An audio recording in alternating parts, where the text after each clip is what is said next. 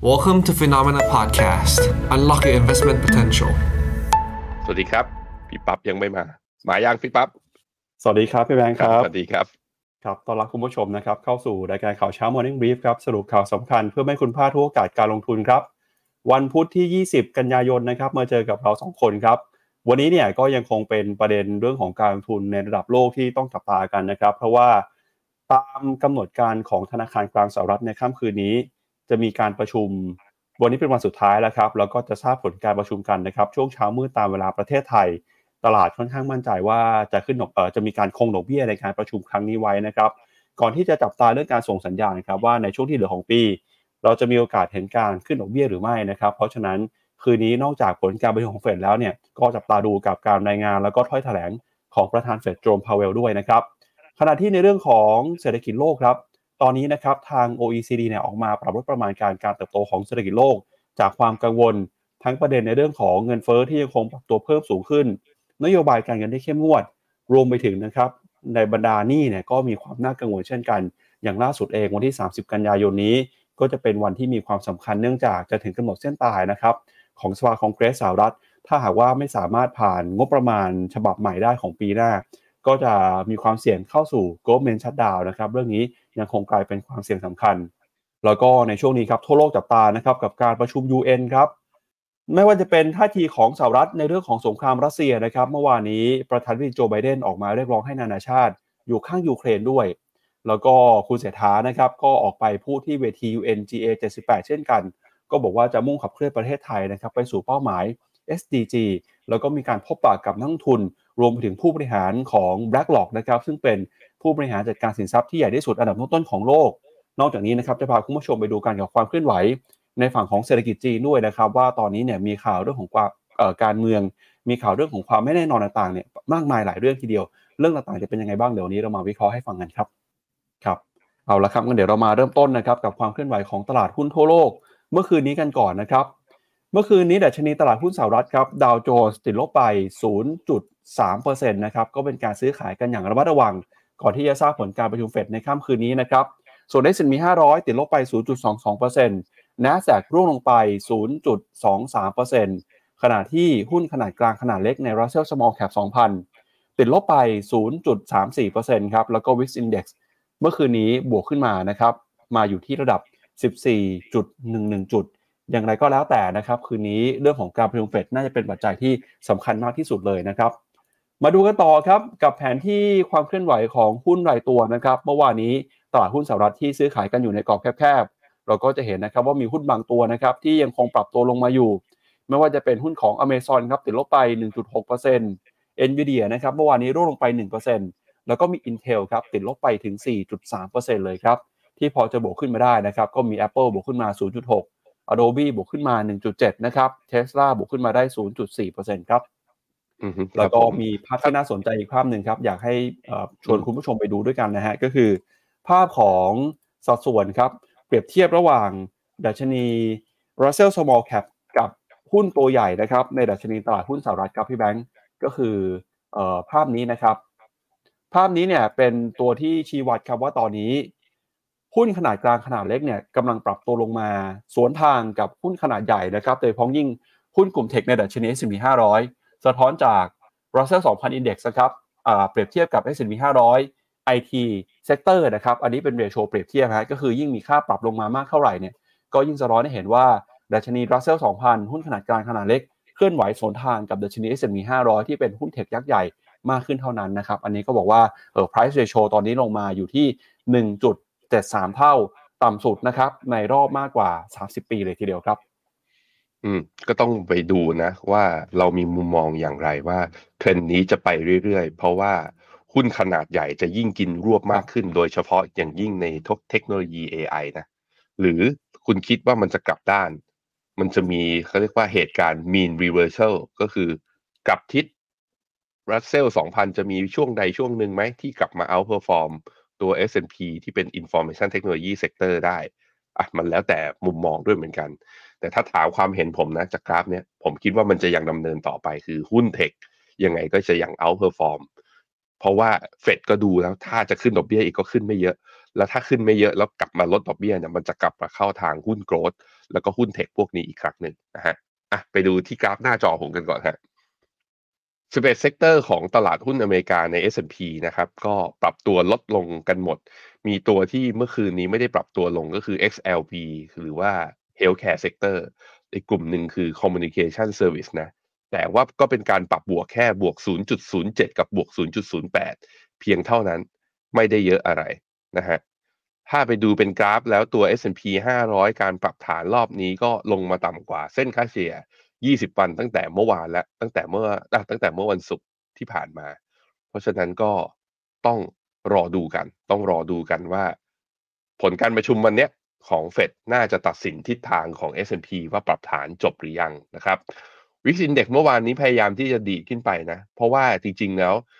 ตัวดาวโจนเนี่ยพี่ปับ๊บเราเห็นว่ามันลบร้อยจุดก็จริง แต่ถ้าดูเป็นอินทราเดย์แท่ง candlestick แท่งเดียวของเมื่อคืนนี้เนี่ยจุดต่ำสุดของดาวโจนส์เนี่ยอยู่ที่ 34,311 แปลว่าลบลงไปอะประมาณ 300 จุดนะ ระหว่างวันก่อนที่จะดีดขึ้นมาเหลือจากลบ300เหลือลบ100ก็มีแรงซื้อกลับเข้ามาเพราะนั้นแรงซื้อแรงขายยังอยู่กันใกล้ๆ ก็ยังมีคนยังไม่มั่นใจแล้วก็ take profit กันออกไปก่อน ในขณะที่ VIX Index เนี่ยก็ตอนนี้อยู่ที่ประมาณ 14 จุด Dollar Index ยังอยู่ในโซนทิศทางที่แข็งค่านะครับ ตอนนี้อยู่ที่105.12แล้วก็บอลยู10ปีกับ2ปี ตอนนี้ก็อยู่ในจุดที่ใกล้เคียงกับไฮในรอบ15-16ปี ตอนนี้2ดอนยู2ปีอยู่ที่ 5.09%กำลังจะตีทำไฮของปีนี้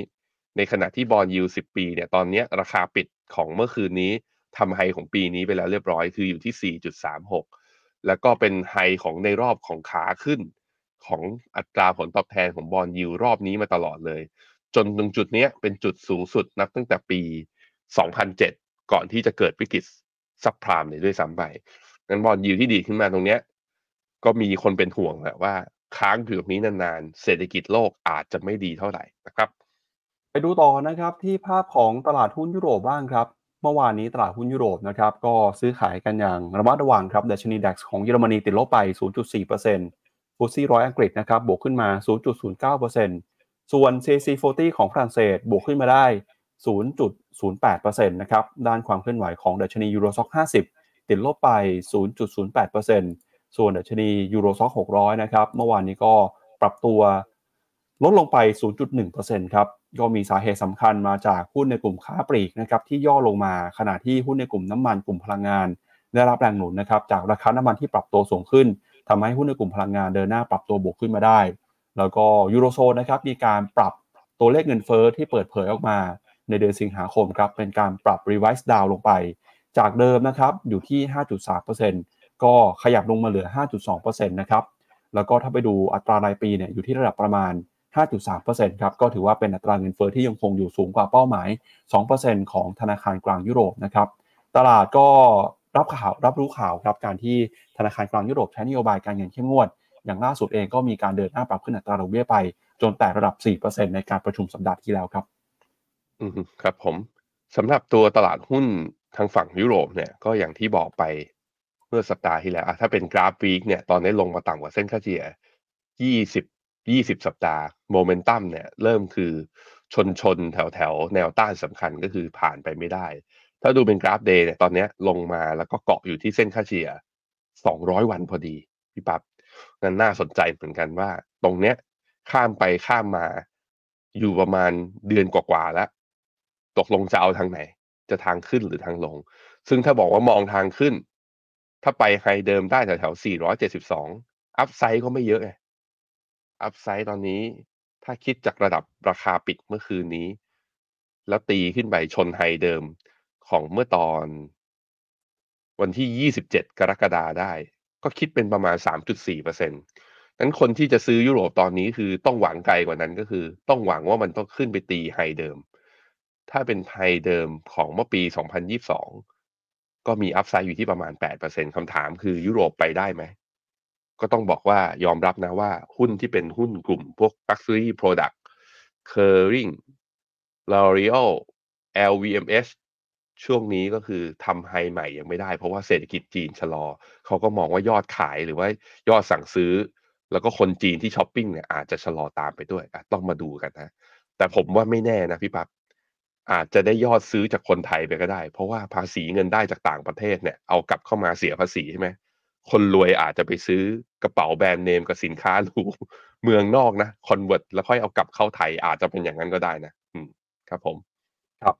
มาดูที่หุ้นเอเชียบ้างครับเช้านี้เปิดมานะครับ ตลาดหุ้นญี่ปุ่นดัชนีนิกเกอิ225 ติดลบไป 0.24%ออสเตรเลียนิวซีแลนด์ก็ร่วงลงไปเช่นกัน หุ้นจีนนะครับหลังจากที่เมื่อวานนี้ปรับตัวลงไป วันนี้เปิดมาดูท่าว่าจะร่วงลงไปเช่นกันนะครับเซี่ยงไฮ้ตอนนี้กระพริบมาลบไปประมาณ 0.07%ครับส่วนหางเสงฮ่องกงครับเมื่อวานนี้ดัชนีบวกขึ้นมาได้เล็กน้อยนะครับ 0.27%แต่ที่น่าสนใจนะครับอยากพาคุณผู้ชมไปดูภาพของตลาดหุ้นฮ่องกงกันหน่อยครับตอนนี้เนี่ยเราจะเห็นว่าดัชนีตลาดหุ้นฮ่องกงนะครับถูกแรงกดดันมาอย่างต่อเนื่องครับจากความกังวลปัจจัยในประเทศของจีน ไม่ว่าจะเป็นนะครับเรื่องของการบริโภคที่อ่อนแอ เรื่องของภาคอสังหาริมทรัพย์ที่เห็นสัญญาณชะลอตัวนะครับจนทำให้ล่าสุดครับบรรดาบริษัทจดทะเบียนในฮ่องกงนะครับตัดสินใจใช้นโยบายซื้อหุ้นคืนครับโดยปีนี้เนี่ยเราคาดว่าจะเห็นนะครับอัตราการซื้อหุ้นคืนในตลาดหุ้นฮ่องกงจะมีมูลค่าสูงถึง 11,000 ล้านเหรียญนะฮะหรือว่าสูงกว่าค่าเฉลี่ยนะครับในรอบ 5 ปีประมาณ 3.9 เท่าเลยทีเดียวครับ สถานการณ์ตอนนี้นะครับก็คือบริษัทเนี่ยเอ่อบางส่วนก็มีเงินสดในมือนะครับ แล้วก็เห็นราคาหุ้นที่ปรับตัวลงมา ก็ยังมีความไม่มั่นใจ ไม่รู้ว่าจะไปลงทุนอะไร หรือว่าจะไปใช้จ่ายเพื่อกระตุ้นการเติบโตอย่างไร ก็เลยตัดสินใจซื้อหุ้นคืนนะครับอันนี้ก็เลยกลายเป็นกระแสที่เกิดขึ้นในตลาดหุ้นฮ่องกงนะครับความเคลื่อนไหวครั้งนี้เนี่ยถูกจับตานะครับหลังจากที่ก่อนหน้านี้ดัชนีตลาดหุ้นของฮ่องกงซบเซามานานครับปีที่แล้วเนี่ยก็มีการย่อตัวลง พอมาปีนี้นะครับก็ปรับตัวลงมาแล้วประมาณ 9%ก็ทำให้หลายคนเริ่มมองเห็นโอกาสนะครับในการเข้าไปสะสมแล้วก็ซื้อหุ้นคืนเข้ามาไว้ในบริษัทครับ โอเคครับ เดี๋ยวขอแวะไปทักทายคุณผู้ชมหน่อย เพราะมีความเห็นหนึ่งน่าสนใจผมก็เลยไปดูกราฟมา สวัสดีคุณครับอาร์คนะครับ สวัสดีคุณ CA คุณแวนดี้คุณกนกวัน คุณยูแอนมีเขาบอกสุดหล่อทั้งสองท่านแหมเอาผมมาเทียบชั้นพี่ปั๊บอย่างนี้ผมก็ตัวลอยสิโอ้โหครับ NK ดอยคุณ NK ดอย สวัสดีทีมงานมาด้วยนะฮะ นี่ผมอยากอ่านวันนี้ คุณจารบีเขาบอกหุ้น Arm จะลงถึง IPO ไหม คือผมอะไม่ได้ดูหุ้น Arm ตั้งแต่เรามา ครับไอรายงานข่าวกันสัปดาห์ที่แล้ว พอเห็นคอมเมนต์คุณจารบี ผมก็เลย search หุ้น Arm ในตัว Trading View แล้วมาดูภาพเลยอะเออ มันลงเร็วมากพี่พับอืมเห็นแล้วตกกระจายอย่างวันศุกร์ก็ดีขึ้นไปต่อแถวแถวๆจุดไฮคือหกสิบเก้าเหรียญแต่ว่าราคาปิดแต่ลงมาปิดที่หกสิบก็คือลบไปสี่เปอร์เซ็นแล้วมาต่อวันจันทร์เนี่ย ลบต่ออีกสี่จุดห้าวันอังคารลบต่ออีกสี่จุดแปด โอ้โห ไอ IPO เท่าไหร่นะ ราคา IPO ห้าห้าสิบเอ็ดใช่ไหมครับแป๊บเดียวนะจะถึงแล้วแป๊บเดียวจะถึงนะตกลงยังไงเนี่ย ตกลงยังไง ซอฟแบงก์กำไรดีหรือเปล่าอะน่าสนใจอะเดี๋ยวเอาไว้ไปดูกันเรื่อยๆนะถ้ามีข่าว Arm ยังไง เดี๋ยวเราเอามาอัปเดตให้ทราบกันครับครับอ่าพูดถึง Arm แล้วนึกถึงหุ้นอีกตัวหนึ่งครับพี่แบงค์คือ VFS ครับ VinFast เป็นยังไงบ้างฮะเออ VFS ของพ่อเป็นไงบ้างลูก จบแล้วโห pattern นี่ชัดเจนครับต่อจากจุดสูงสุดของ VinFast นะคือ วันที่ 28 สิงหา ราคาปิดคือ 82 เหรียญตอนนี้ 17.8 เหรียญใครซื้ออยู่ตรงนั้นก็คือ น่าจะเป็นดอยที่อยู่ชั่วกับชั่วกันนะไม่น่าจะกลับมาได้แล้ว เพราะฉะนั้นไม่น่าจะมีใครเข้าไปซื้อนะเพราะเราก็เตือนไปแล้วระดับหนึ่งแต่ก็คงจะมีคนกำไรเวฟนี้แหละ ตอนนี้อืมลงมาอยู่ที่ประมาณ17.8ไอ้ที่บอกว่า PE เป็นร้อยเท่าตอนนี้กลับมาสู่สามัญแล้วพี่ปับ๊บสบายใจได้นะไม่ไปต่อ ครับอะไปดูตัวตลาดหุ้นทางฝั่งเอเชียกันหน่อยนิกกี้เช้านี้เปิดมาย่อนะ นิดหน่อย ยังไม่สามารถผ่านไฮของเมื่อเดือนสิงหาได้ โทปิกของเกาหลีเอ้ยไม่ใช่โทปิกของญี่ปุ่น หลังจาก candlestick บวกมาสามแท่งติดต่อกันนะ แท่งนี้ก็แท่งแดงอะเริ่มย่ออีกรอบหนึ่งแต่ว่า ยังไม่มีสัญญาณเป็นสัญญาณขายยังสวยอยู่นะฮะยังน่าจะไปได้อีก KOSPI ของเกาหลีเนี่ยหยุดลงแล้ว แต่กลับมาบวกได้แค่นิดเดียวเองแค่ประมาณยังไม่ถึงหนึ่งจุดเลยอะรอดูกันหน่อย อาจจะเป็นเพราะว่านี่สองตัวนี้ฮั่งเส็งเนี่ยยังอยู่เป็น sideway down วันนี้ยังลบอยู่ในขณะที่ CSI 300 เช้านี้เปิดหรือยังเอ่ยเช้านี้ยังไม่เปิด แต่ว่าเมื่อวานเนี่ยก็ปิดลบอยู่ แล้วก็ลงมานี่เฮ้ยผมลากนะ เป็นเทรนด์ขาขึ้นที่มีมาตั้งแต่ปี 2014 จะเห็นว่าตอนนี้ CSI 300หลุดลงมาแล้ว ถ้าหลุดลงมาแล้วก็อาจจะมีแถวๆโลเดิมของเมื่อตอนเดือนตุลาเนี่ยจะมาดูกันว่าทดทดสอบหรือเปล่านะฮะเพราะนั้นโมเมนตัมยังไม่มานะสำหรับตัวจีนต้องรอกันต่อไปนะครับ VN 3 0หลังจากที่มีการปรับฐานแรง เมื่อวานนี้ ลบไป 1.2%วันเออไม่ใช่เมื่อวานวันจันทร์ลบไป 1.2%เมื่อวานนี้บวกกลับมาได้แต่ยังบวกกลับได้เล็กน้อย ต้องตอนนี้ยังยืนเหนือเส้นค่าเฉลี่ย 20 วัน ถ้าเช้าเนี้ยเปิดกลับมาบวกได้ก็เวียดนามก็น่าจะแค่พักฐานช่วงสั้น แต่ที่ผมเคยบอกไว้ก็กังวลภาพนี้แหละคือ มันขึ้นมาดีดมารอบนี้เนี่ยมันชน high เดิมแล้วไม่ผ่าน ต้องระวังนะ การลงมาแล้วต่ำลงมาเมื่อไหร่ แล้วต่ำกว่า 1,180 เนี่ย มันจะกลายเป็นภาพ double top อาจจะเกิดขึ้นก็คือ ชน high เก่าสองรอบ แล้วกลายเป็นว่าไม่ผ่านแรงขายจะอาจจะมีการสะสมกำลังเพิ่มขึ้น ถ้าเป็นอย่างนี้ก็อาจจะเป็นรอบของการเทคพอฟิตระยะสั้นนะครับ สำหรับหุ้นไทยฮะยังเป็นขาลงอยู่ ยังเป็นขาลงตอนนี้หลุดต่ำกว่าเส้นค่าเฉลี่ยทุกเส้น เมื่อวานนี้ MACD เนี่ย Signal ก็ลงมาต่ำกว่าเส้นศูนย์ในขณะที่ RSI เนี่ยลงมาต่ำกว่า 40 ก็ทุกอย่างฟ้องว่ายังอยู่ในโหมดของการปรับฐาน แนวต่อมาของหุ้นไทยจริง ๆ แล้วก็จะมีเวฟลูกแรกประมาณ 1516 ตรงนี้เป็นแนวรับอีกที่หนึ่งที่ไม่ได้สำคัญเท่าไหร่ ไม่ได้สำคัญเท่าไหร่ แต่ว่าถ้าถ้ายืนอยู่ได้ก็อาจจะพอบอกได้ว่านี่เป็น การปรับฐานระยะสั้น เพียงแต่ว่าอาจจะหลุดดาวไอ up trend channel ตรงนี้ออกมาก่อนนะครับ ไปดูอินเดียหน่อยอินเดีย วิ่งกันมาค่อนข้างนานเลย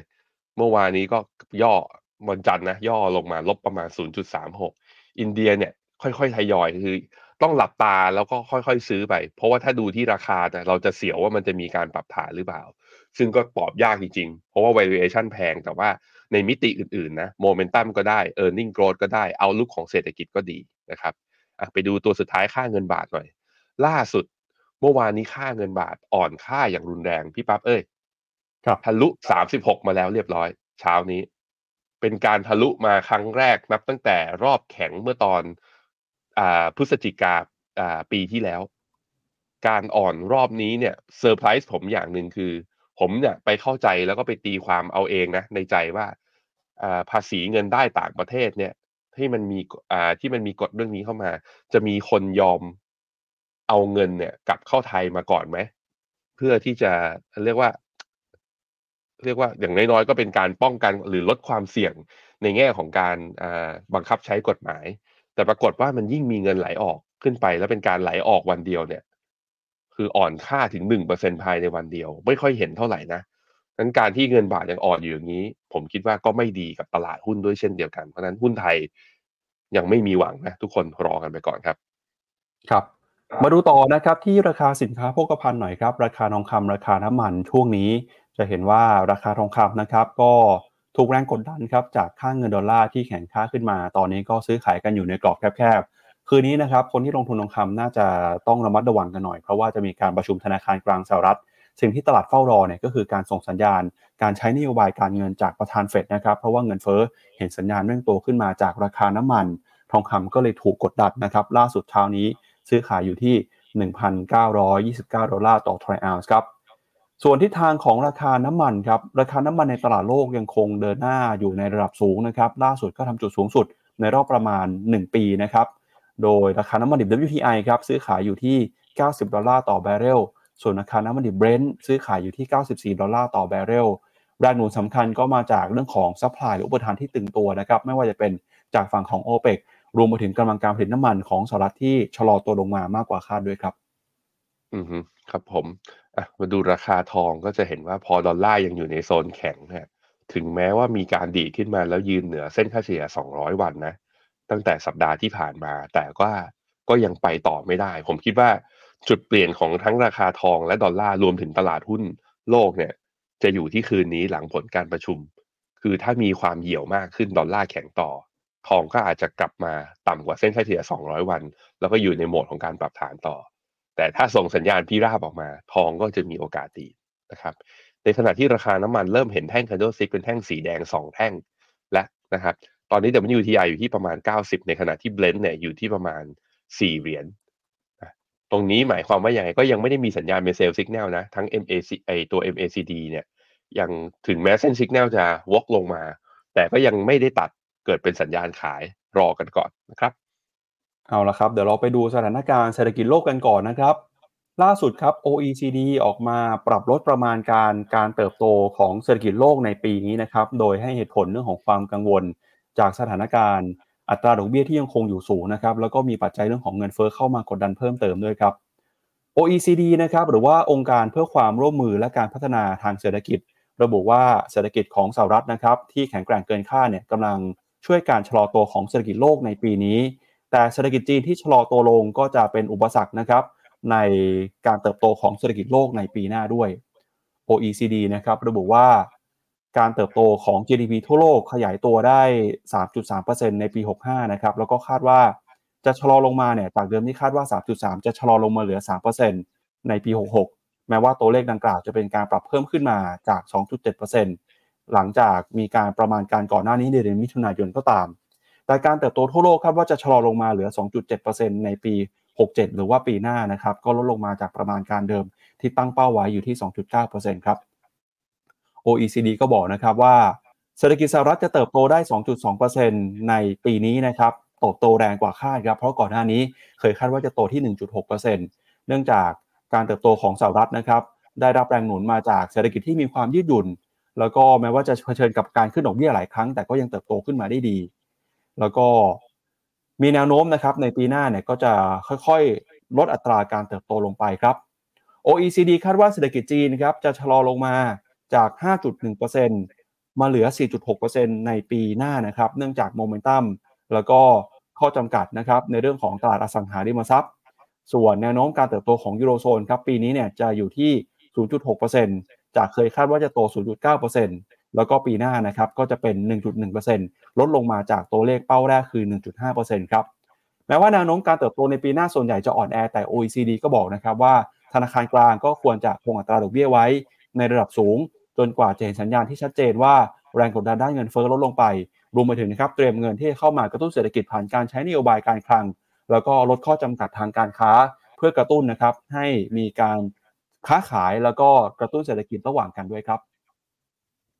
พาคุณผู้ชมไปดูหน่อยนะฮะว่าตัวเลขที่มีการปรับประมาณการครั้งนี้ มีความน่าสนใจแค่ไหน แล้วก็มีประเทศไหนที่ยังคงเป็นเครื่องยนต์หลักนะครับที่จะกระตุ้นเศรษฐกิจได้ครับ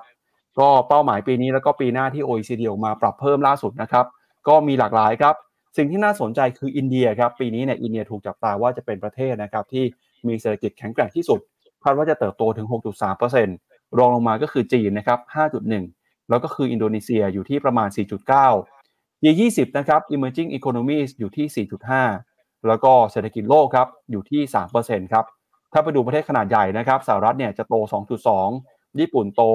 1.8 ถ้าไปดูภาพรวมของเศรษฐกิจกลุ่ม G20 ที่เป็นเศรษฐกิจพัฒนาแล้ว จะโตอยู่ในระดับประมาณ 1.5%มีบางประเทศนะครับที่ติดลบก็คือเยอรมนีลบไป 0.2%แล้วก็อาร์เจนตินาลบไป 2%ส่วนปีหน้านะครับ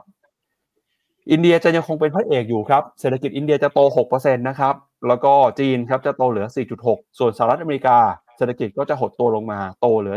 1.3 ก็คาดว่าปีนี้ GDP โลกจะโต 3 ปีหน้าจะโต 2.7%นะครับ ก็ไปดูอัตราการเปลี่ยนแปลงหน่อยฮะว่าใครเป็นยังไงบ้าง ที่ถูกปรับเพิ่มประมาณการการเติบโตในปีนี้นะครับก็มีเศรษฐกิจโลก เศรษฐกิจของสหรัฐ เศรษฐกิจของญี่ปุ่น ฝรั่งเศส ส่วนจีนถูกปรับประมาณการลง แล้วก็ปีหน้านะครับส่วนใหญ่เนี่ยถูกหันเป้าลงไปทั้งสิ้นเลย ยกเว้นสหรัฐครับที่ถูกหันเป้าปรับประมาณการขึ้นมา โตได้ 0.3%เพิ่มขึ้นจากคาดการครั้งก่อนหน้านะครับ อันนี้เราก็จะเห็นภาพอัตราการเติบโตนะครับ ในฝั่งของเอเชียเนี่ยก็จะมี อินเดียครับกับจีนนะครับเป็นเครื่องยนต์หลักเพราะว่าเศรษฐกิจยังคงเติบโตได้ในระดับ 5-6%นะครับสิ่งที่ OECD กังวลคือเรื่องของสถานการณ์เงินเฟ้อครับปัจจุบันเงินเฟ้อยังคงสูงกว่าเป้าหมายของธนาคารกลางในหลายประเทศ ไม่ว่าจะเป็นเม็กซิโกบราซิล ยุโรป สหรัฐนะครับญี่ปุ่นเองแม้ว่าเศรษฐกิจจะเผชิญกับภาวะเงินฝืดมานานเนี่ยปีนี้ GDP แล้วก็เงินเฟ้อของญี่ปุ่นนะครับเงินเฟ้อก็คาดว่าจะโตอยู่ในระดับประมาณ 2%เลยทีเดียวครับแล้วก็คาดการเงินเฟ้อนะครับน่าจะค่อยๆ ปรับตัวลงมาครับ โดยจะเข้าค่อยเข้าสู่ทิศทางขาลงที่ชัดเจนมากขึ้น เข้าใกล้ระดับ 2%นะครับตั้งแต่ปี 2024 เป็นต้นไปเลยนะครับ แล้วก็รวมไปถึงฮะตอนนี้สถานการณ์เรื่องของออต้นทุนทางการเงินนะครับ ในฝั่งของ borrowing cost ครับก็เดินหน้าปรับตัวขึ้นมานะครับสะท้อนจากอัตราดอกเบี้ยนโยบาย เรื่องของอัตราการปล่อยกู้นะครับจากธนาคารพาณิชย์ด้วยครับพี่แบงค์ครับเดี๋ยวออตอนนี้เหมือนใน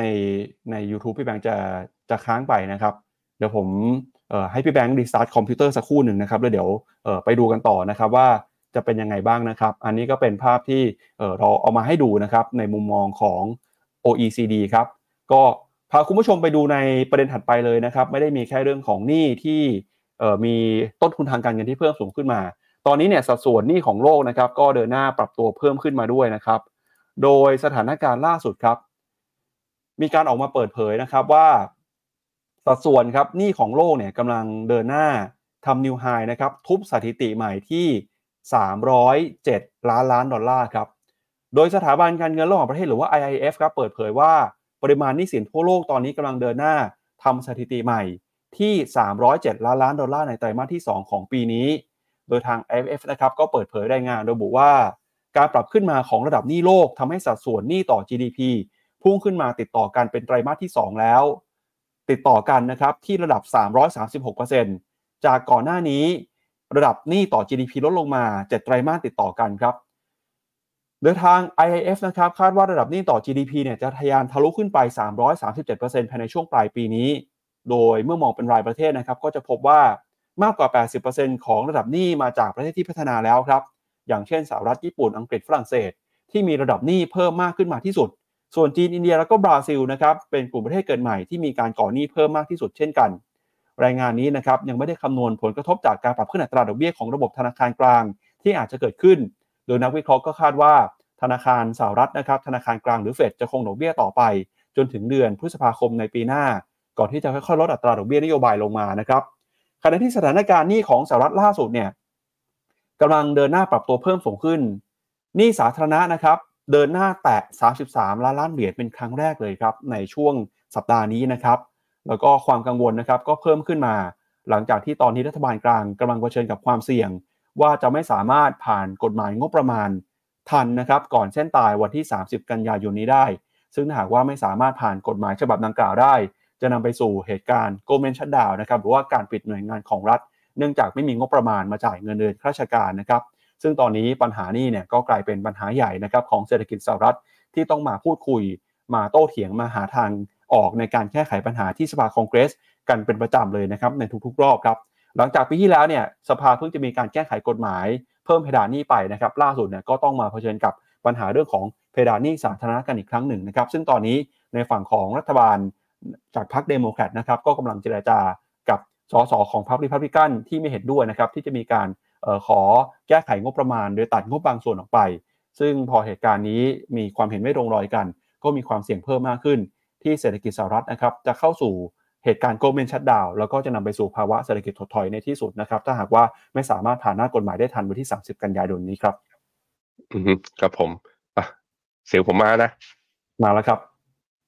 โอเค ได้ฮะบอลยิวที่ระดับไปตัวบอลยิวสิบปีของสหรัฐที่ระดับเนี้ย สูงสุดนับตั้งแต่ย้อนกลับไปปี 2007 เนี่ย มันแปลว่าต้นทุนทางการเงินนะใครที่จะกู้ยืมเงินตอนนี้ หรือสหรัฐตอนนี้คือถ้าจะออกอิชชูบอลออกมาตอนตัวใหม่นะ จะต้องจ่ายดอกหรือว่าต้องจ่ายผลตอบแทนให้กับเจ้าหนี้เนี่ย ในอัตราที่เพิ่มสูงขึ้น เมื่อมันเป็นอย่างนี้ก็แปลว่าคือ มันไปชะลอโกรธอะก็คือและก็บริษัทไหนที่มีหนี้เยอะลองคิดอย่างนี้ดิ ถ้าสมมติว่าผมอิชชูบอลนะ ตอนช่วงโควิด ตอนปีสองพันยี่สิบอ่าสมมติว่าตอนนั้นผมออกบอลอายุประมาณสามปี แล้วได้ดอกเบี้ยต่ำมากพี่ปั๊บตอนนั้นได้อยู่ประมาณหนึ่งเปอร์เซ็นแต่ปรากฏว่าแต่ปรากฏว่าคือมันครบกำหนดเนี่ยตอนช่วงนี้ แต่พอครบกำหนดช่วงนี้ ผมยังจำเป็นที่จะต้องขอ roll over คือ มันต้องคืนเงินไอ้ตัวเก่า แต่ก็ต้องกู้ใหม่มา เพื่อที่จะต่ออายุ มันกลายเป็นดอกเบี้ยมันเพิ่มขึ้นจากตรงนั้นหนึ่งเปอร์เซ็นขึ้นมาที่สี่เปอร์เซ็นคือจ่ายภาระมีภาระดอกเบี้ยเพิ่มขึ้นสามเท่านะ เนี่ยมันคือมันก็ย้อนกลับไปที่ข่าวเมื่อที่แล้วที่ OECD กังวลว่าเศรษฐกิจโลกจะชะลอ แล้วเห็นประมาณการเศรษฐกิจใช่ไหมว่าปีหน้าเศรษฐกิจแทบจะทั้งโลกเลยยกเว้นที่อเมริกา มันก็เรียกว่าอเมริกจริง ๆ ก็อเมริกาด้วย ที่เศรษฐกิจ ของปี GDP ของปี 2024 จะน้อยกว่าปี 2023 และมันเป็นไปได้ว่าปี 2025 ก็อาจจะน้อยกว่าปี 2024 ลงไปอีก และมันมีความน่าสนใจมากกว่านั้นคือที่ GDP ที่โตอ่อนๆน่ะคนที่ได้ประโยชน์มักจะไม่ใช่ประชาชนคนทั่วไป คนส่วนใหญ่ของระบบเศรษฐกิจ แต่มันจะเป็นคนที่ต้องมีต้อง adaptive ต้องเก่ง ต้องมี innovation หรือคนต้องคนที่ผูกขาดต่อตลาดอยู่แล้วก่อนหน้า มันก็อาจจะทำให้ตัว income gap wealth gap ของทั้งประเทศไอ้ทั้งโลกเนี้ยอาจจะยิ่งกว้างขึ้น ยิ่งกว้างขึ้นก็อาจจะยิ่งเกิดคอนฟ lict ลองคิดดูสิว่าเรานะ เราหาเช้ากินค่ำทำงานงกงกเราไม่รวยขึ้นเลยแต่มองขึ้นไปข้างบน โอ้โห มีแต่คนรวย ก็ยังรวยขึ้นไป แล้วสมมุติยังมีข่าวบอกว่ายังมีช่อลาดบางหลวงกันยังคอร์รัปชันกันอยู่อีก มันความพอใจมันจะอยู่ที่ไหน นี่แหละ มันก็เลย ปัญหาในเชิงสังคมจะตามมาเมื่อเศรษฐกิจมันไม่ได้โตดีเท่าที่คาด แล้วยิ่งปริมาณหนี้ของทั้งโลกเยอะขึ้นมาขนาดนี้เนี่ย การที่จะก่อหนี้มากขึ้น เพื่อทำให้เศรษฐกิจโลกโต มันก็ดูเหมือนจะไม่ใช่ทางเลือกที่ทำกันได้ง่าย ๆ ด้วยณตอนนี้นะครับครับอีกหนึ่งปัจจัยนะครับที่จะเข้ามาส่งผลกดดันเรื่องของการใช้นโยบายการเงินเรื่องของเงินเฟ้อก็คือ ราคาน้ำมันในตลาดโลกที่กำลังเดินหน้า รับตัวเพิ่มสูงขึ้นมานะครับ เดี๋ยวจะพาคุณผู้ชมไปดูกันกับคาดการณ์ของตลาดหน่อยครับ เรื่องการประชุมนโยบายการเงินของธนาคารกลางสหรัฐในค่ำคืนนี้นะครับ ก็จับตากันให้ดีนะครับ ตามกำหนดการของบ้านเราเนี่ยคืนนี้นะครับ ถ้าไปดูตามเวลาประเทศไทยครับ เช้ามืดวันที่ 21 กันยายนประมาณตีหนึ่งนะครับ จะทราบผลการประชุมของธนาคารกลางสหรัฐ แล้วก็จากตีหนึ่งครับประมาณครึ่งชั่วโมง ประธานเฟดเจอโรมพาเวลก็จะออกมาแสดงถ้อยแถลงมุมมองต่อเศรษฐกิจของสหรัฐนะครับ ตลาดคาดว่าการประชุมครั้งนี้ธนาคารกลางสหรัฐน่าตัดสินใจ คงอัตราดอกเบี้ยนโยบายไว้ที่ 5.25 ถึง 5.5%ตามเดิมไม่เปลี่ยนแปลงนะครับ แต่สิ่งที่น่าสนใจคือ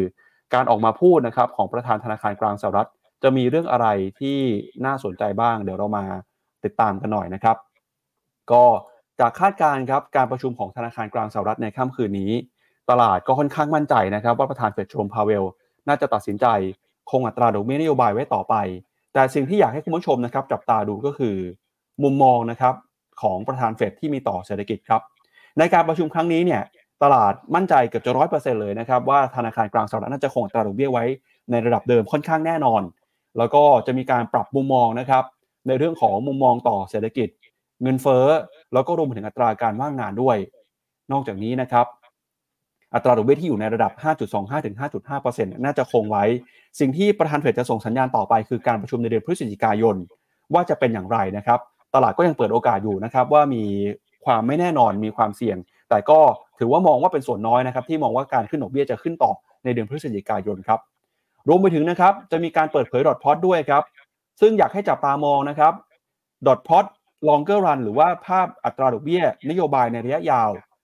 ตลาดประเมินว่าอาจจะมีการขยับหน่อยฮะเพราะว่าตอนนี้เงินเฟ้ออยู่สูงกว่าเป้าหมาย แล้วก็อยู่สูงยาวนานกว่าที่คาดไว้ เพราะฉะนั้นเนี่ยดอทพอตหรือว่าเป้าหมายอัตราดอกเบี้ยในระยะยาว อาจจะมีการปรับให้สูงขึ้นเป็นระยะเวลายาวนานขึ้นนะครับเพื่อที่จะรับมือกับสถานการณ์เงินเฟ้อที่ยังคงอยู่สูง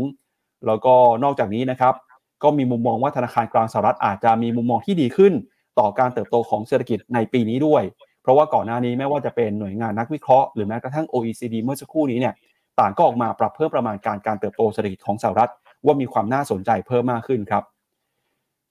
ตลาดประเมินว่าในการประชุมครั้งนี้นะครับจะเอาคำว่า additional หรือว่า highly นะครับใน statement เนี่ยออกไปฮะเมื่อพูดถึงเป้าหมายในการเดินหน้าขึ้นดอกเบี้ย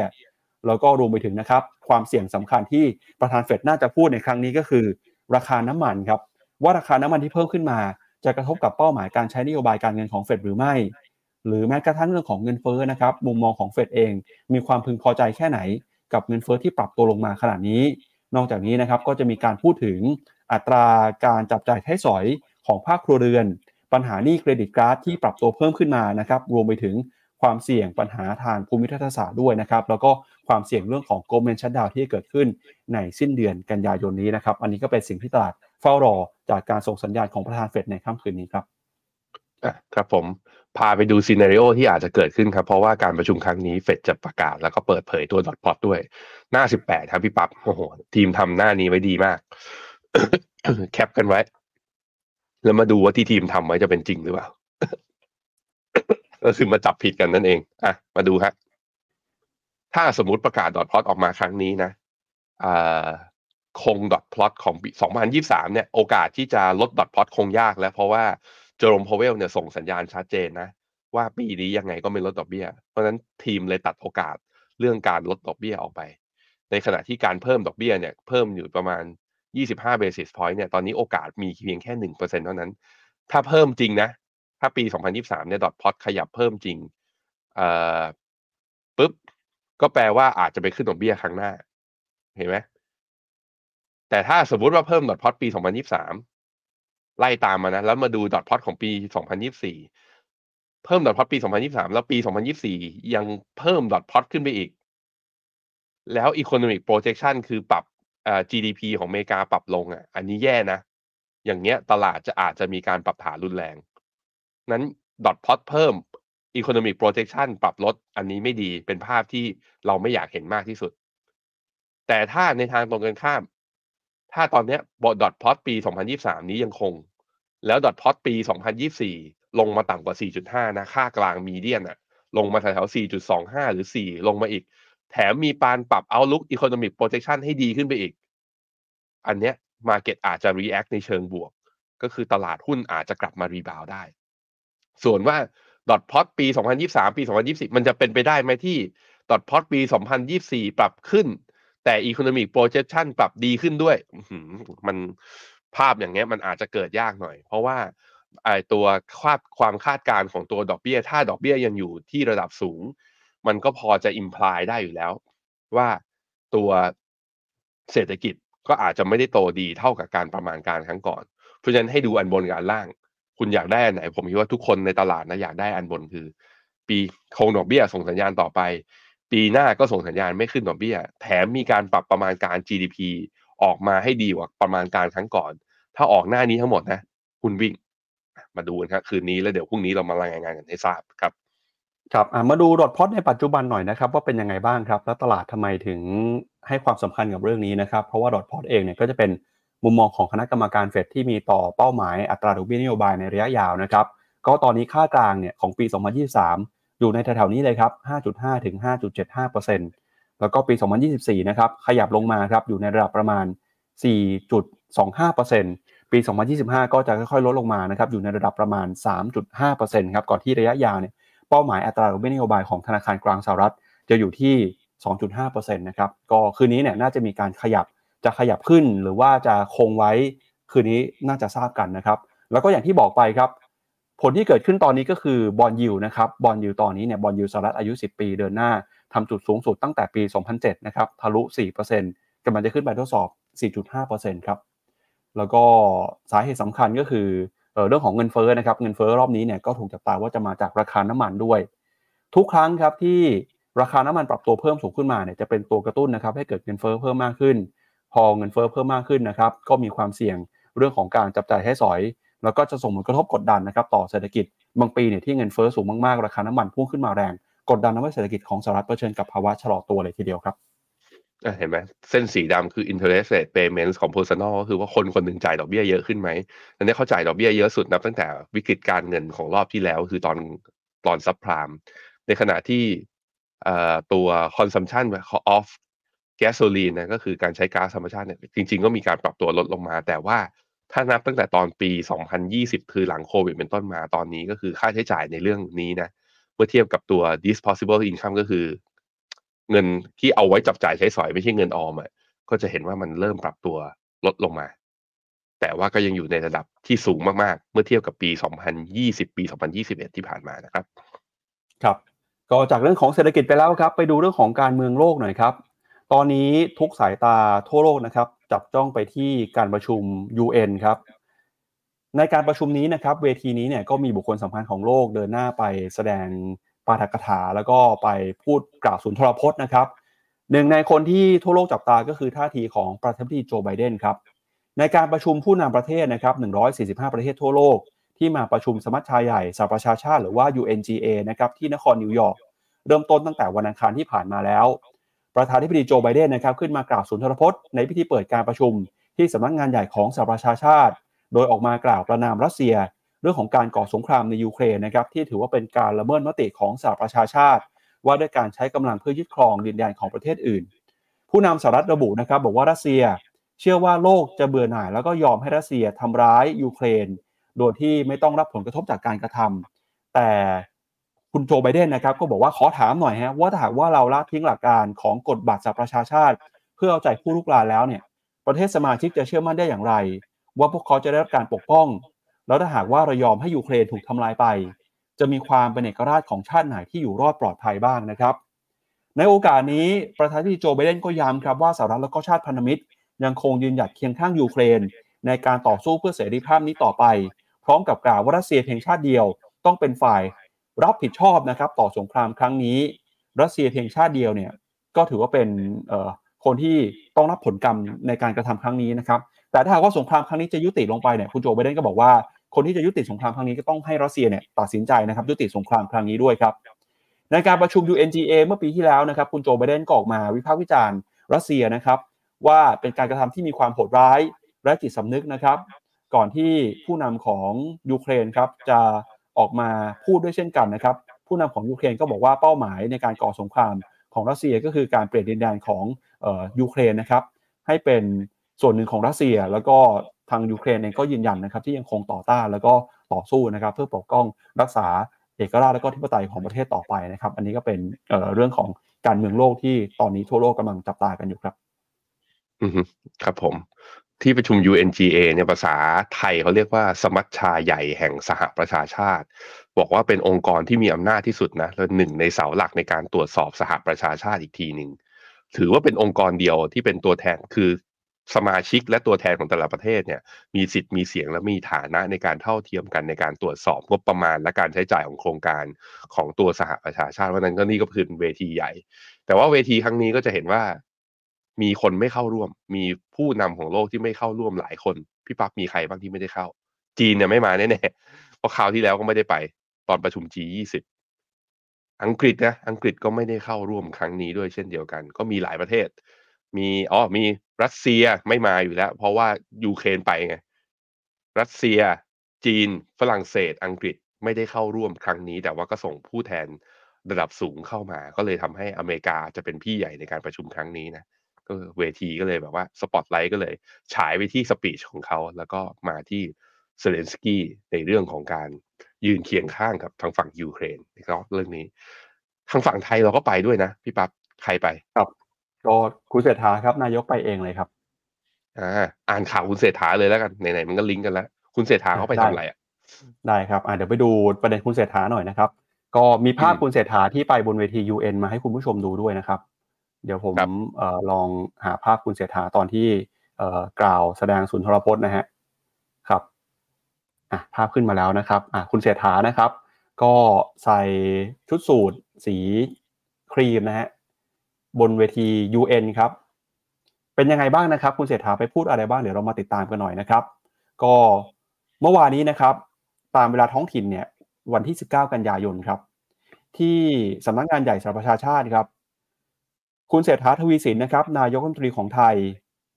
แล้วก็รัฐมนตรีว่าการกระทรวงการคลังครับ ออกมากล่าวถ้อยแถลงนะครับ ในการประชุมระดับผู้นำว่าด้วยเป้าหมาย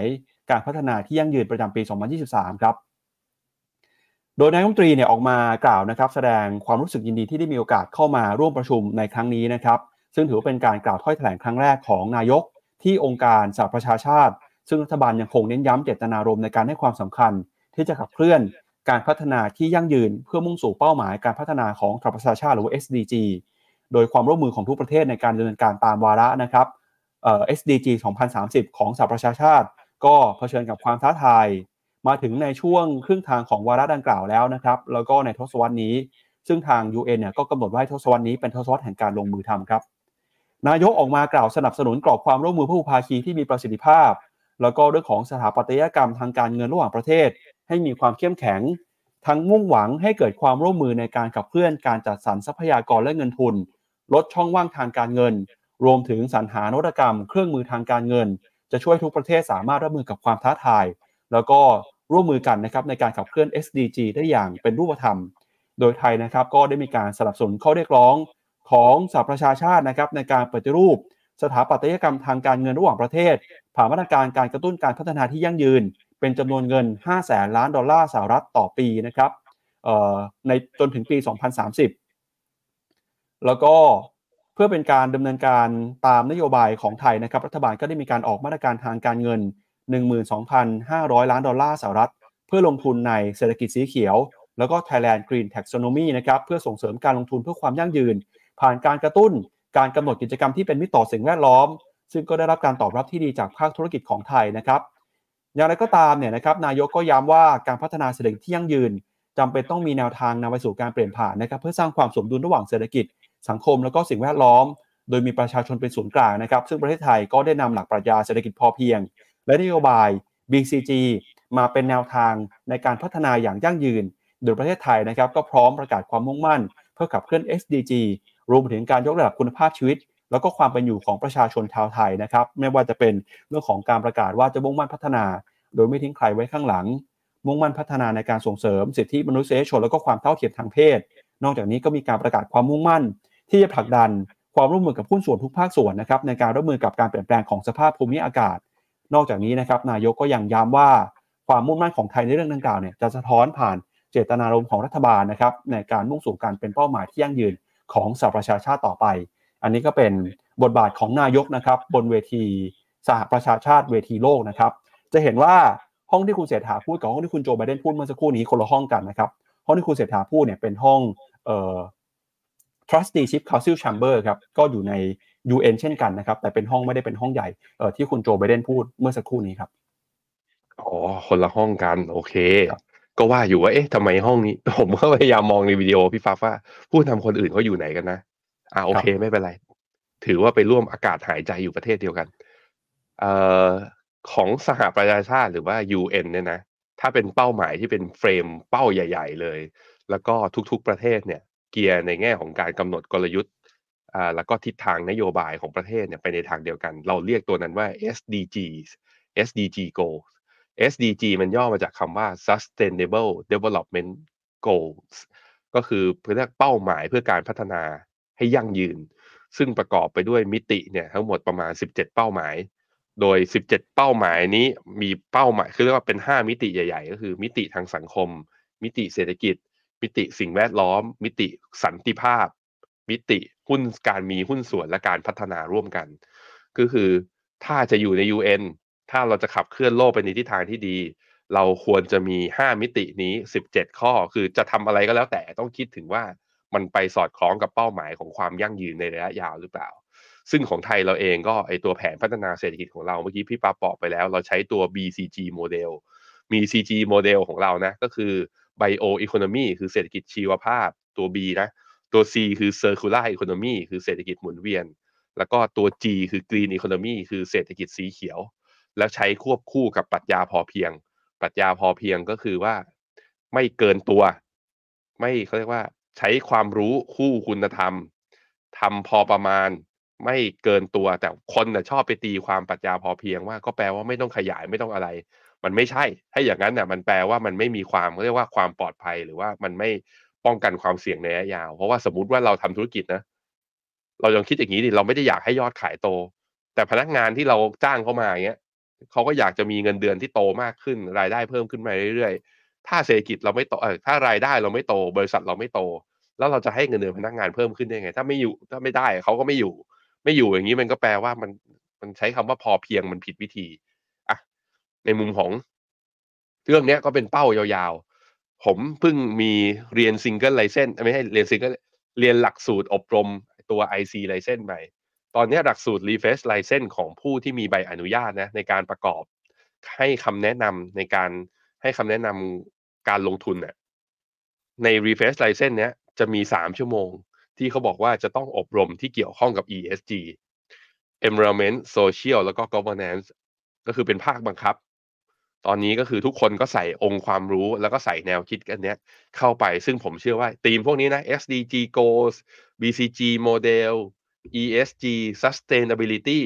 เราจะได้ยินมากขึ้น รวมถึงโอกาสการลงทุนในมิติเนี่ยว่าที่คิดถึงความยั่งยืนในระยะยาวเนี่ย เราจะเห็นพวกกองทุนรวมอะไรเงี้ยออกมามากขึ้น ซึ่งถึงแม้ที่ผ่านมาจะยังไม่ได้ให้ผลตอบแทนที่ดีนะ แต่ระยะยาวผมคิดว่ามันอาจจะเป็นจุดเปลี่ยน แล้วอาจจะสร้างอะไรบางอย่างนะที่เปลี่ยนแปลงสังคมในทางที่ดีขึ้นก็ได้นะครับ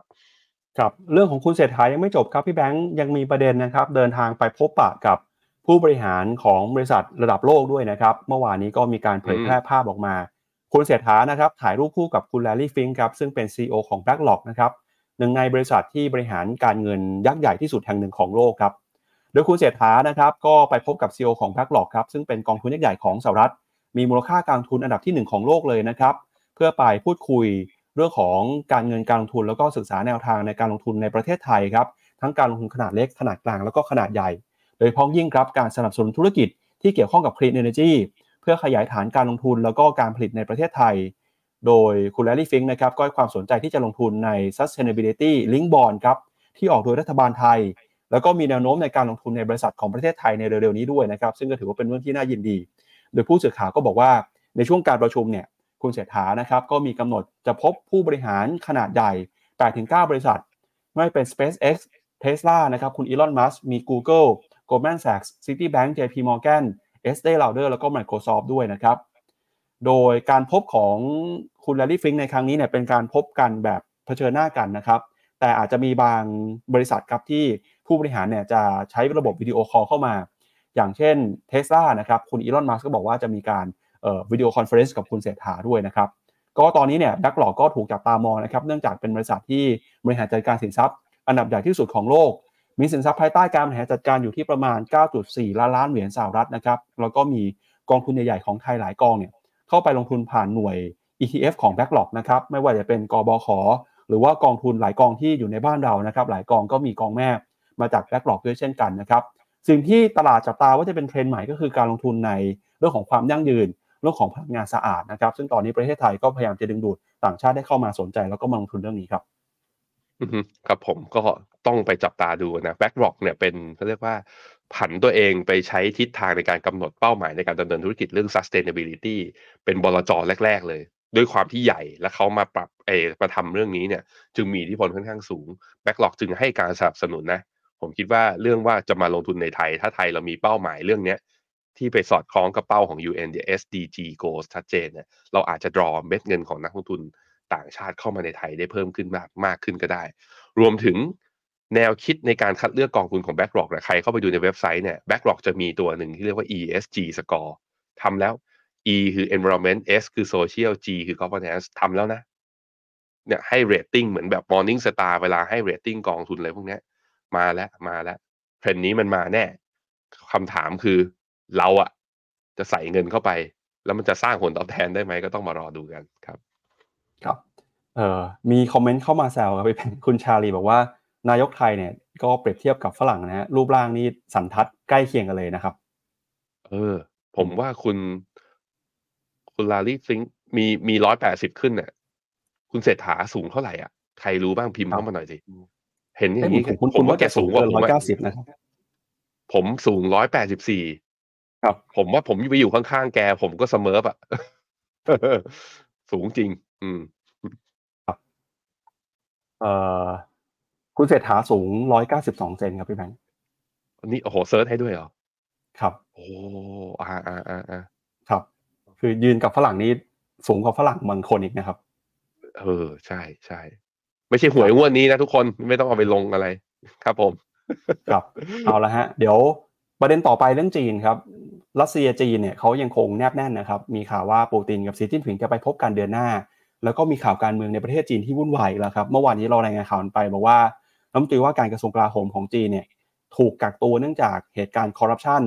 ล่าสุดก็มี Wall Street Journal ออกมาเปิดเผยเช่นกัน บอกว่าตอนนี้คุณฉินกังครับอดีตรัฐมนตรีว่าการกระทรวงต่างประเทศของจีนเนี่ยถูกปลดนะครับสาเหตุก็มาจากเรื่องชู้สาวด้วยนะครับ ตอนนี้การเมืองภายในจีนค่อนข้างวุ่นวายทีเดียวฮะก่อนที่ไปดูเรื่องจีนนะครับชวนที่แบงค์อ่านคอมเมนต์คุณผู้ชมหน่อยครับ ครับผม เฮ้ย คุณปักกี้เขาบอกว่ามีอบรม ESG กับผมด้วยเสาร์อาทิตย์ที่ผ่านมาเนี่ย ผมไม่ได้ไปไหนเลยปั๊บต้องนั่งอยู่หน้าจอแล้วก็ refresh ผู้ที่มีใบอนุญาตนะก็คือ สอบผ่านไปแล้วก็ต้องเขาเรียกว่าอบรมและเสริมความรู้อยู่ตลอดเวลา ก็เลยไม่ต้องมานั่งเรียนด้วยเหมือนกันนะครับเอ่อเฮ้ย จริงหรือเปล่าพี่ปั๊บคุณพีโกลาสเขาบอกว่า ยักษ์ใหญ่อสังหาริมทรัพย์อันดับสามของจีนชื่อ Sunac เหรอ ประกาศล้มละลายเพื่อแก้ปัญหาหนี้สิน เฮ้ยอ่าเอาเอาลงก่อนเดี๋ยวให้ทีมงานลอง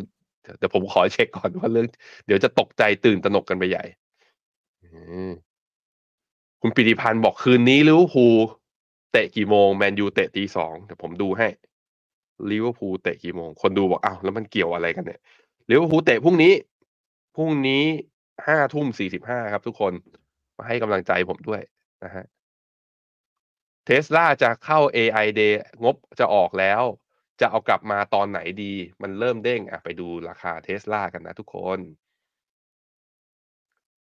เด้งไม่เยอะแหมเพิ่งเด้งมาลบ 0.46 ผมว่าคุณเนี่ยอยากได้แถวๆนี้เส้นค่าเฉลี่ย 50วัน256แถวๆนี้ ซึ่งตรงตอนนี้ยังไม่ได้มีสัญญาณจะปรับฐานน่ากลัวอะไรนะยังยังยังไม่มีแต่อาจจะเข้ารอบย่อคือ ย่อลงมาเห็นแถวๆประมาณ257เนี่ย น่าซื้อ เอาตรงนี้ แล้วผมเห็นมีคนถามหุ้นตัวอื่นด้วย มีใครใครใครใครปอเทสลาไปแล้วนะนีโอตอนนี้ทำไมถามหุ้นรถไฟฟ้ากันเยอะจังนีโอโอ้ what happened what happened ลงวันเดียวเมื่อวานอังคาร ลบครับไปสิบเจ็ดเปอร์เซ็นโอ้ พี่แบงค์แชร์หน้าจอด้วยนะครับ อ้าว โทษทีตสงสัยตอนครับผมหลุดไป ดูดิดูดินีโอ ตายแล้ว ถ้าเป็นอย่างนี้ แสดงว่ากองกรีนนี่ร่วงแรงปะหรือเปล่า มาดูสิคลานแชร์ MSCI China Clean Technology เมื่อวานนี้ลบ 1.8 ก็ไม่ได้ลงเยอะขนาดนั้นนะ อ๋ออาจจะเป็นแค่หุ้นตัวเดียวไง งั้นอีกตัวหนึ่งไปเลย เสี่ยวเผิงเป็นไงบ้าง เสี่ยวเผิงเมื่อวานนี้ก็ลบ5%เปอร์เซ็นเฮ้ยเมื่อวานนี้รถไฟฟ้าในจีนปรับตัวลงค่อนข้างเยอะนะพี่ปับ๊บมีข่าวอะไรหรือเปล่าอะไปพี่ปับ๊บครับเดี๋ยวไปดูสุนัข China Holdings หน่อยครับพี่แบงค์ตัวย่อคือ 1918 ครับ อันนี้เป็นหุ้นตัวที่คุณผู้ชมถามเข้ามานะครับ ก็บริษัทนี้ครับ เป็นบริษัทอสังหาริมทรัพย์ในจีนนะครับรายที่ 2 ที่ได้มีการออกมาประกาศยื่นล้มละลายในสหรัฐอเมริกานะครับ ภายใต้กฎหมายล้มละลายมาตรา 15 หรือว่า chapter 15 ครับ เพื่อขอให้ศาลคุ้มครองเอ่อจากบรรดาเจ้าหนี้ในสหรัฐนะครับ อันนี้คือจะคล้ายๆกับเอ่อบริษัทก่อนหน้านี้ครับที่เคยมีการยื่นนะครับ ในสหรัฐอเมริกาครับเพื่อเป็นการขอคุ้มครองพิทักษ์สินทรัพย์เจ้าหนี้ เฉพาะในสหรัฐนะครับพี่แบงค์ที่เกิดขึ้นฮะโดยบรรดาเจ้าหนี้ของ Sunac China Holdings เนี่ยเขาได้มีการอนุมัติแผนการปรับโครงสร้างหนี้ต่างประเทศมูลค่า 9,000 ล้านดอลลาร์ไปเมื่อวันที่ 18 กันยายนนะครับ แล้วก็การยื่นล้มละลายครั้งนี้เนี่ยก็ถือว่าเป็นการยื่นล้มละลายที่เกิดขึ้นเอ่อหลังจากที่มีการผิดนัดชำระหนี้ต่างประเทศนะครับ อันนี้ก็เอ่อเป็นเอ่อความเคลื่อนไหวครับของภาคอสังหาจีนที่ยังมีข่าวเรื่องของการผิดนัดชำระหนี้แล้วก็การยื่นล้มละลายอย่างต่อเนื่องครับ อืมอ่ารอบที่แล้วคือ China Evergrande ที่ไปยื่นที่เดียวกันเลยที่ศาลที่นิวยอร์กเขาเพราะว่าเป็นครับออกหุ้นกู้สกุลดอลลาร์แล้วก็ไปเบี้ยวที่นู่นเออดีเนอะ ยังไม่เบี้ยวคนจีนไปเบี้ยวที่นู่นก็ไปล้มละลายที่นู่นแล้ว แต่ว่าหุ้นก็ยังเทรดได้อยู่ซันเน็กนี่เป็นรายที่สองและใหญ่เป็นอันดับสามด้วยโอ้โหมันจะมีอันดับสี่อันดับห้าไหมอะพี่ปั๊บเริ่มเสียวกันแล้วเอาก็จับตาดูกันเรื่อยๆนะขอบคุณมากที่เอาข่าวมาอัปเดตกัน ถ้ามีอะไรเดี๋ยวเราเอามาอัปเดตด้วยนะครับอะไปดูครับทางฝั่งข่าวสุดท้ายกันพี่ปั๊บครับแล้วก็วันนี้ดูเหมือนว่าธนาคารกลางจีนจะมีการประชุมนะครับอัตราดอกเบี้ยนโยบายที่เป็นอัตราดอกเบี้ยอ้างอิงโลนพรามเรทครับตลาดก็คาดว่า น่าจะคงนโยบายการเงินไว้ไม่เปลี่ยนแปลงหลังจากก่อนหน้านี้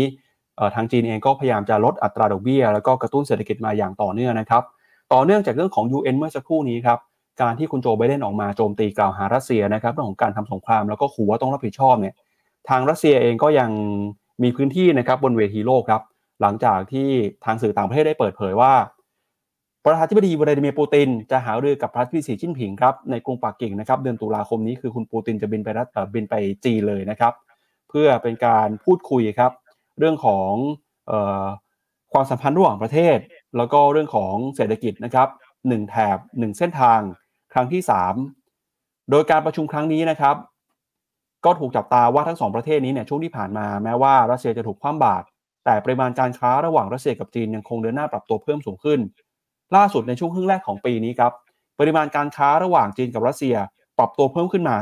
30%แล้วก็คาดว่าจะเพิ่มขึ้นมาเป็นมากกว่า 2 0 0แสนล้านดอลลาร์ตลอดทั้งปีนี้นะครับแล้วก็อีกหนึ่งประเด็นครับที่เป็นประเด็นใหญ่เรื่องของการเมืองจีนครับล่าสุดก็มีหนังสือพิมพ์ Wall Street Journal ออกมารายงาน อ้างอิงแหล่งข่าวนะครับ ระบุว่านายฉินกัง อดีตรัฐมนตรีว่าการกระทรวงต่างประเทศของจีน ซึ่งเพิ่งจะถูกปลดออกจากตำแหน่งเมื่อเดือนกรกฎาคมที่ผ่านมา มีความสัมพันธ์ในเชิงชู้สาวนะครับในขณะที่ดำรงตำแหน่ง เอกอัครราชทูตจีนประจำสหรัฐรายงานระบุนะครับว่านายฉินกังเนี่ยให้ความร่วมมือในการสืบสวนของทางการจีน แล้วก็ขณะนี้นะครับทางการจีนก็ไต่สวนเรื่องของความสัมพันธ์ของเจ้าหน้าที่รัฐด้วย ว่าจะเป็นความสัมพันธ์หรือว่าพฤติกรรมที่กระทบต่อความมั่นคงของจีนหรือไม่ แล้วก็จากการตรวจสอบภายในพรรคคอมมิวนิสต์นะครับก็พบว่านายฉินกังเนี่ยก็มีความสัมพันธ์ในเชิงชู้สาวตลอดการดำรงตำแหน่ง การเป็นเอกอัครราชทูตจีนประจำสหรัฐ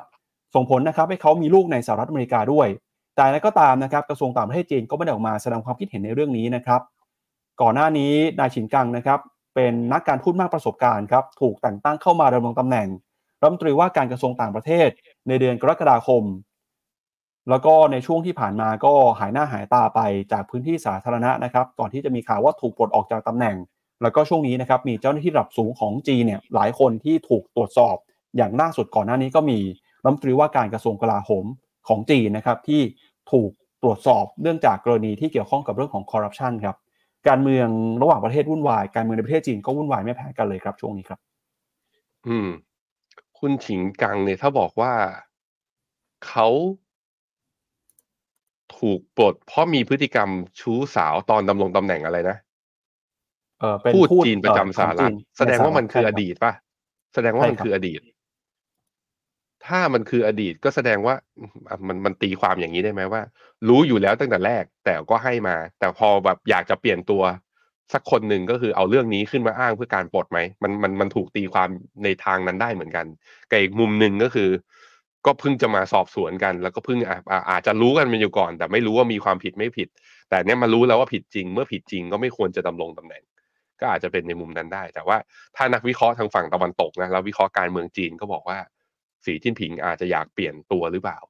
ก็อาจจะมองในมุมนั้นได้อะโอ้โหมันเหมือนปัญหาลุมเล้าเหมือนกันนะการเมืองระหว่างประเทศ การเมืองในประเทศ ปัญหาอสังหา การกระตุ้นเศรษฐกิจที่ยังไม่มีประชาชนยังไม่มีความมั่นใจโอ้จีนดูเจอศึกหลายด้านในช่วงนี้นะครับ ครับเอาละครับ ก็ก่อนจากไปเดี๋ยวไปดูหุ้นไทยกันสักนิดหนึ่งครับว่าหุ้นไทยแนวโน้มเป็นยังไงต่อนะครับ หุ้นไทยหุ้นไทย ดูแนวโน้มแล้วหุ้นไทยผมคิดว่ายังเป็นขาลงนะ เพราะหลักๆ ก็คืออย่างที่บอกไปตอนต้นชั่วโมงก็คือบาทมันอยู่ในโซนของอ่อนค่า เช้าเนี้ยอยู่ที่สามสิบหกจุดหนึ่งแล้ว แล้วถ้าไปดูตัวฟันฟลอของต่างชาติ เมื่อวานนี้ต่างชาติเป็นไงบ้าง ขอไปดูซิ ต่างชาติขายสุทธิมาแล้วตั้งแต่ต้นปีนะหนึ่งแสนห้าหมื่นล้าน เฉพาะเดือนกันยาเดือนเดียวเนี่ยหนึ่งหมื่นหกพันล้าน เมื่อวานนี้ขายวันเดียวหนึ่งพันล้าน การที่ยังขายซึมๆอยู่อย่างนี้บาทยังอ่อนอยู่อย่างนี้หุ้นไทยค่อนข้างขึ้นยากพี่ปั๊บให้กำลังใจทุกคนนะ คือทั้งๆที่ คุณเศรษฐาก็เดินหน้าทำงานแล้วนะ แล้วก็มาตรการหลาย ๆ อย่าง ก็ค่อยๆคลอดค่อย ๆ ออกมา แล้วแต่ดูเหมือนความมั่นใจของนักลงทุนต่อตัวตลาดหุ้นไทยนั้นยังไม่ฟื้นเลยจริง ๆ อืครับผมก็จริง ๆ มีความของคุณไพบูลนรินทรางกูลครับ ออกมาพูดถึง สถานการณ์หุ้นไทยในตอนนี้ด้วยนะครับเดี๋ยวเรามาสรุปสั้นๆกันนิดนึงเดี๋ยวไปดูภาพหุ้นไทยประกอบกันไปด้วยนะครับก็คุณไพบูลก็บอกแบบนี้ครับพี่แบงค์เขาบอกว่าแม้ว่าจะมีการจัดตั้งรัฐบาลใหม่เข้ามาแล้วเนี่ยแต่ทำไมหุ้นไทยนะครับถึงยังไม่ยอมขึ้นสักที สาเหตุสำคัญนะครับก็เป็นเรื่องของเศรษฐกิจไทยครับช่วงนี้อ่อนแอมากกว่าคาดนะครับขยายตัวได้เพียง 1.8%ในไตรมาสที่ 2 ที่ผ่านมา แล้วก็ชะลอตัวลงมาอย่างต่อเนื่องครับประกอบกับนโยบายกระตุ้นเศรษฐกิจเนี่ยก็ถูกประเมินว่ายิงไม่ถูกเป้าครับเพราะเน้นไปที่การบริโภค ทั้งที่ภาคส่วนเศรษฐกิจที่มีปัญหา คือภาคการส่งออกการลงทุนแล้วก็ภาคการเกษตรครับที่สำคัญนะครับเม็ดเงินที่รัฐบาลนำมาจ่ายกระตุ้นเศรษฐกิจเนี่ยก็ยังมีค่อนข้างจำกัดครับกว่าที่รัฐสภาจะลงมติเห็นชอบ งบประมาณรายจ่ายปี 67 คงต้องใช้เวลาอีกหลายเดือน แล้วก็อีกหนึ่งเหตุผลที่หุ้นไทยไม่ยอมขึ้นนะครับก็คือ เรื่องของบรรยากาศการทุนในช่วงนี้ที่ดูไม่ค่อยดีสักเท่าไหร่ ทั้งจากราคาน้ำมันที่ขึ้นสูง นักทุนก็กังวลเรื่องของเงินเฟ้อนะครับแล้วก็เรื่องของการขึ้นดอกเบี้ยของเฟดอีก แต่อย่างก็ตามเนี่ยปีนี้อาจจะไม่ขึ้นแต่ปีหน้าคุณไพบูลก็มองว่ามีโอกาสที่หุ้นไทยจะขึ้นนะครับ เพราะปีหน้าเนี่ยเป็นปีที่ดอกเบี้ยสหรัฐ แนวโน้มเข้าสู่ขาลง ความเสี่ยงเศรษฐกิจถดถอยก็เริ่มลดลงไปด้วยนะครับ แล้วก็เศรษฐกิจจีนครับจะเริ่มส่งสัญญาณดีขึ้นมาเรื่อยๆ แล้วก็ปีหน้าครับเศรษฐกิจไทย มีโอกาสเติบโต คุณไพบูลบอกว่าอาจจะสูงถึง 5%เป็นครั้งแรกในรอบ 12 ปีเลยก็ได้ ถ้าหากว่ารัฐบาลนะครับสามารถขับเคลื่อนเศรษฐกิจออกมาเป็นรูปธรรม แล้วก็รวมไปถึงนะครับแนวโน้มผลประกอบการของบริษัทจดทะเบียน ปีหน้าก็มีโอกาสขยายตัวได้ถึง 15%เลยครับทำให้คุณไพบูลมองนะครับว่าปีนี้หุ้นไทยอาจจะยังไม่ค่อยเคลื่อนไหวเท่าไหร่ แต่ปีหน้ามีโอกาสที่หุ้นไทยจะ outperform เติบโตขึ้นมาได้ดีในปีหน้าครับ อืม ครับผม เรามักจะมีความหวังเสมอ แล้วเมื่ออยู่ในความเป็นจริงค่อยมาประเมินกันอีกที ว่าความหวังนั้นจะพังทลายหรือว่ามันเป็นความหวังที่เป็นจริงนะฮะถ้าดูจากตัวฟันฟลอเนี่ยต่างชาติชัดเจนนะต่างชาติเอาเงินเข้าเมื่อไหร่หุ้นไทยวิ่งเมื่อนั้น ต่างชาติเอาเงินออกเมื่อไหร่หุ้นไทย คือถึงแม้จะไม่ถึงขั้นแบบว่า แย่เนี่ยก็มันก็ขึ้นลำบากนะอันนั้นก็เป็นสิ่งที่เราเห็นกันแล้วอะเอาใจช่วยด้วยทุกคน ในเรื่องของ ETF flow อะหน้านี้ ETF flow ตละอานะเอ่อทาง investment team ของเรานะก็ไปเอาดูว่ามี ETF ที่เป็นลงทุนในหุ้นไทยเนี่ยมีกี่กอง แต่ละกองเนี่ยตอนนี้มีไซส์ flow ของเงินเนี่ยเป็นยังไงบ้าง ก็จะเห็นว่ามี flow ของเงินที่ไหลเข้าลงทุนใน ETF ในตลาดหุ้นไทยนะ ที่เยอะมากๆคือเดือนแรกเดือนเดียวเดือนมกรานอกนั้นก็คือมันยัง ยังไม่ได้เห็นทิศทางในการที่ต่างชาติอยู่ดีเอาละเอาเงินเข้ามาลงทุนผ่านถึง ETF อันนี้มันก็ชัดเจนอยู่แล้ว แต่ว่าแสดงให้เห็นนะว่าแสดงว่าแรงขายหนึ่งแสนห้าหมื่นล้านนับตั้งแต่ต้นปีมาเนี่ยเขาไม่ได้ขายเป็น ETF เขาขายเป็นหุ้นรายตัวออกไปนะครับเอาละครับ ก็เป็นทั้งหมดนะครับของรายการข่าวเช้า Morning Brief ครับที่มาฝากคุณผู้ชมกันในวันนี้นะครับยังไงก็ตามพรุ่งนี้ครับติดตามกันผลการประชุมเฟดออกมาเป็นยังไงเดี๋ยวเราจะมาสรุปแล้วก็มา วิเคราะห์ให้คุณผู้ชมทราบกันนะครับ และนี่ก็เป็นทั้งหมดของรายการวันนี้ครับ เราสองคนลาไปก่อนนะครับ วันนี้สวัสดีครับ สวัสดีครับ ในโลกของการลงทุนทุกคนเปรียบเสมือนนักเดินทาง คุณหลักเป็นนักเดินทางสายไหน มีเงินแต่ไม่มีเวลา เลยไม่รู้ว่าจะเริ่มต้นเส้นทางสายการลงทุนยังไง วันนี้มีคำตอบกับ p h e n o m e n a e x c l u s i v e บริการที่ปรึกษาการเงินส่วนตัว ที่พร้อมช่วยให้นักลงทุนทุกคนไปถึงเป้าหมายการลงทุน สนใจสมัครที่ f i n o m e f i n o m e n a e x c l u s i v e หรือ line at p h e n o m e n a p o r t คำเตือนผู้ลงทุนควรทำความเข้าใจลักษณะสินค้า เงื่อนไขผลตอบแทน และความเสี่ยงก่อนตัดสินใจลงทุน